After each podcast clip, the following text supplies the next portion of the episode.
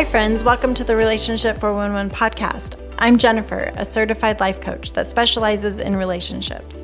I'm a mom of four awesome kids, a podcaster, world traveler, Netflix watcher, yoga doer, fashion merchandiser, and an Instagrammer. I want to help you with your relationships, mainly your relationship with yourself, your family, and God.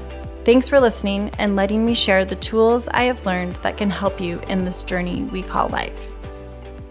Hey, friends, I'm so excited to be here and thanks so much for listening. I have such a good topic, I think, that we all need to work on and it could benefit all of us. So it is becoming your own best friend.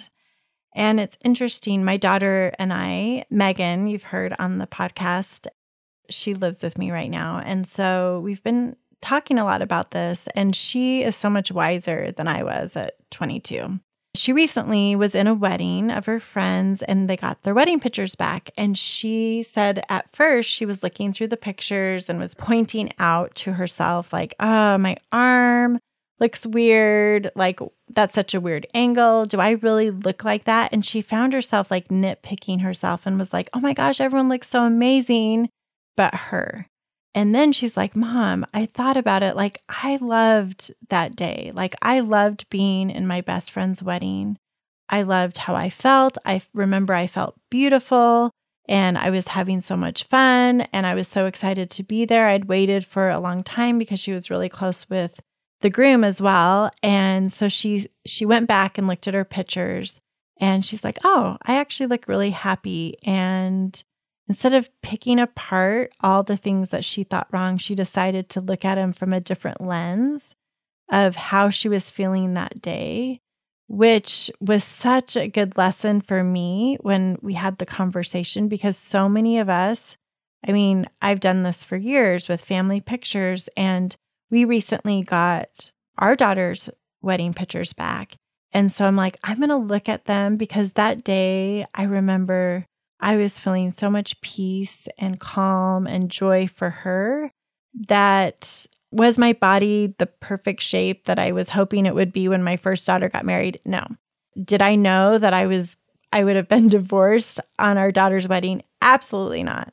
So there were so many things in my life that I wasn't expecting, but as I looked at those pictures and uh, I'm going to get emotional, but as I saw my children I was so grateful that the they captured the love that I felt.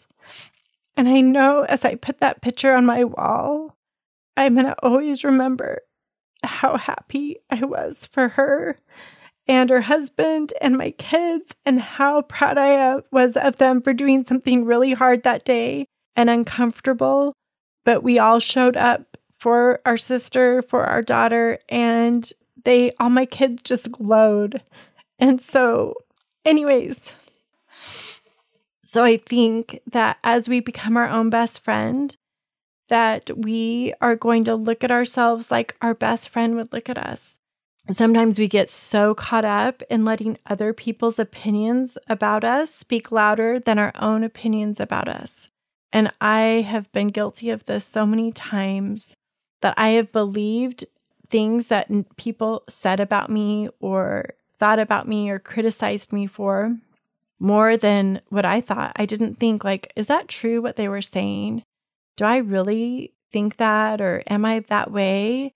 And I would just believe them. And honestly, they were mostly wrong 100% of the time.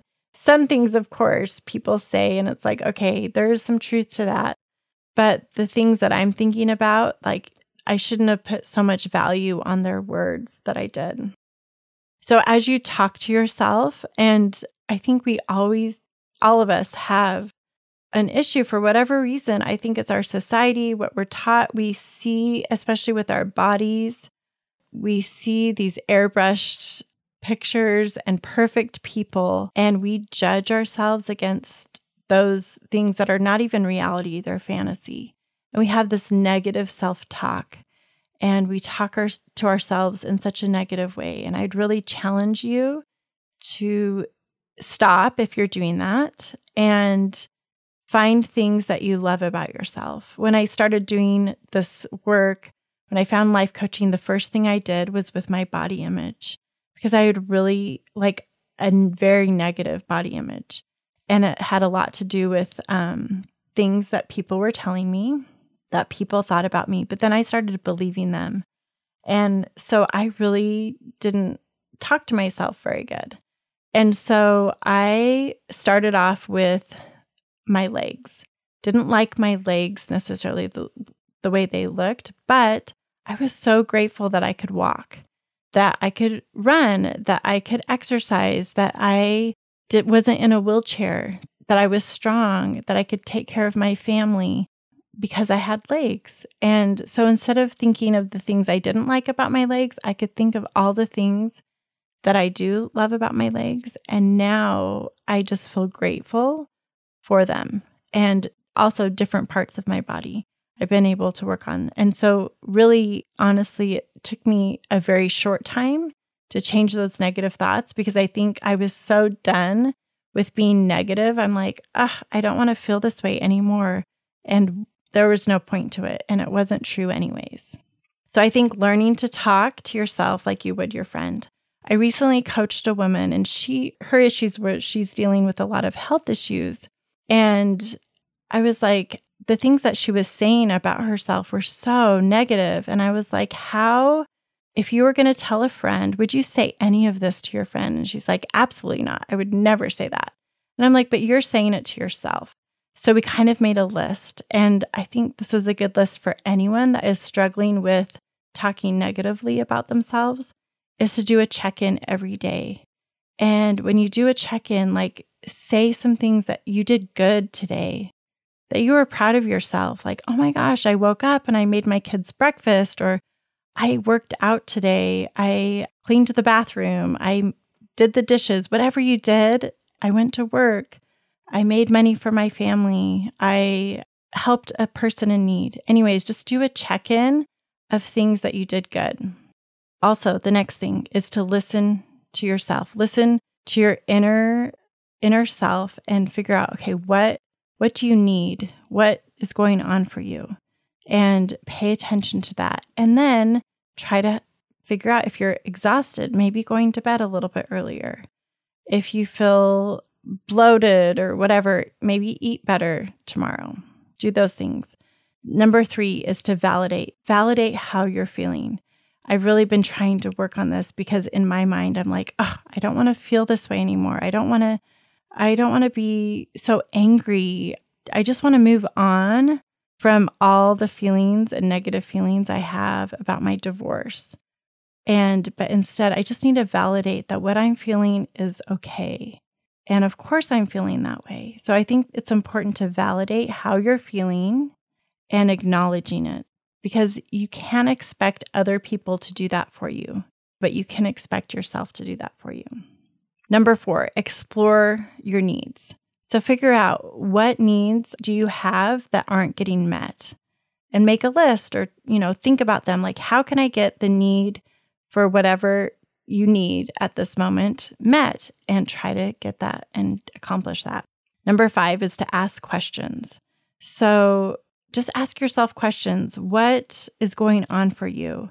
and be curious and figure out if you're feeling kind of in a slump or whatever, if you're feeling excited, whatever, just ask yourself questions, get curious so that you can be your own best friend.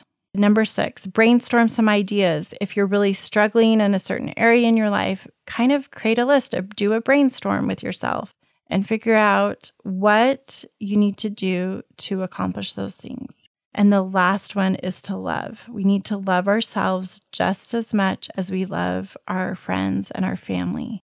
And self love, I know, is hard sometimes for people to do, but it's so important. You can only love other people as much as you love yourself and rate yourself. Like, are you on a scale of one to 10? How much do you love yourself?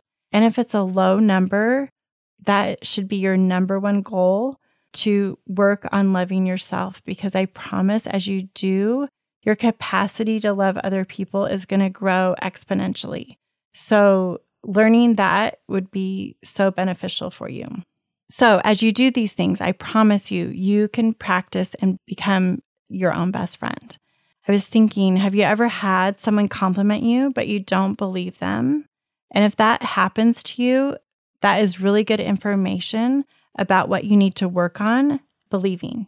So if someone is saying, What a good cook you are, and you always dismiss it and say, Oh, it's not really that good, well, pay attention.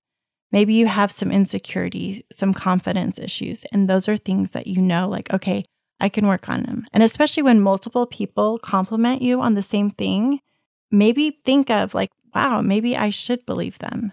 Maybe this is good information and figure out why you aren't believing them. Pay attention to what people believe about you. Because if you have a hard time believing things about yourself, pay attention to what other people believe about you and then try, if they're positive. If they're negative, dismiss them. But if they're positive, really think like, oh, wow, maybe I am that type of person. Maybe that's who I am. And really analyze that and be curious about that. So I hope that you have thought of some ways or things that you can improve becoming your own best friend in your life. I think this work is something that really will change your life as well as your children's life. So teach them to be their own best friend. And if they do that, their life is going to be so much richer. If you want more relationship tips, email me at jennifer at relationship411podcast.com so you can get on my email list. And also, you can find me on Instagram and Facebook at Relationship411 Podcast. I promise to give you the 411 about relationships so you don't have to call 911 for yours.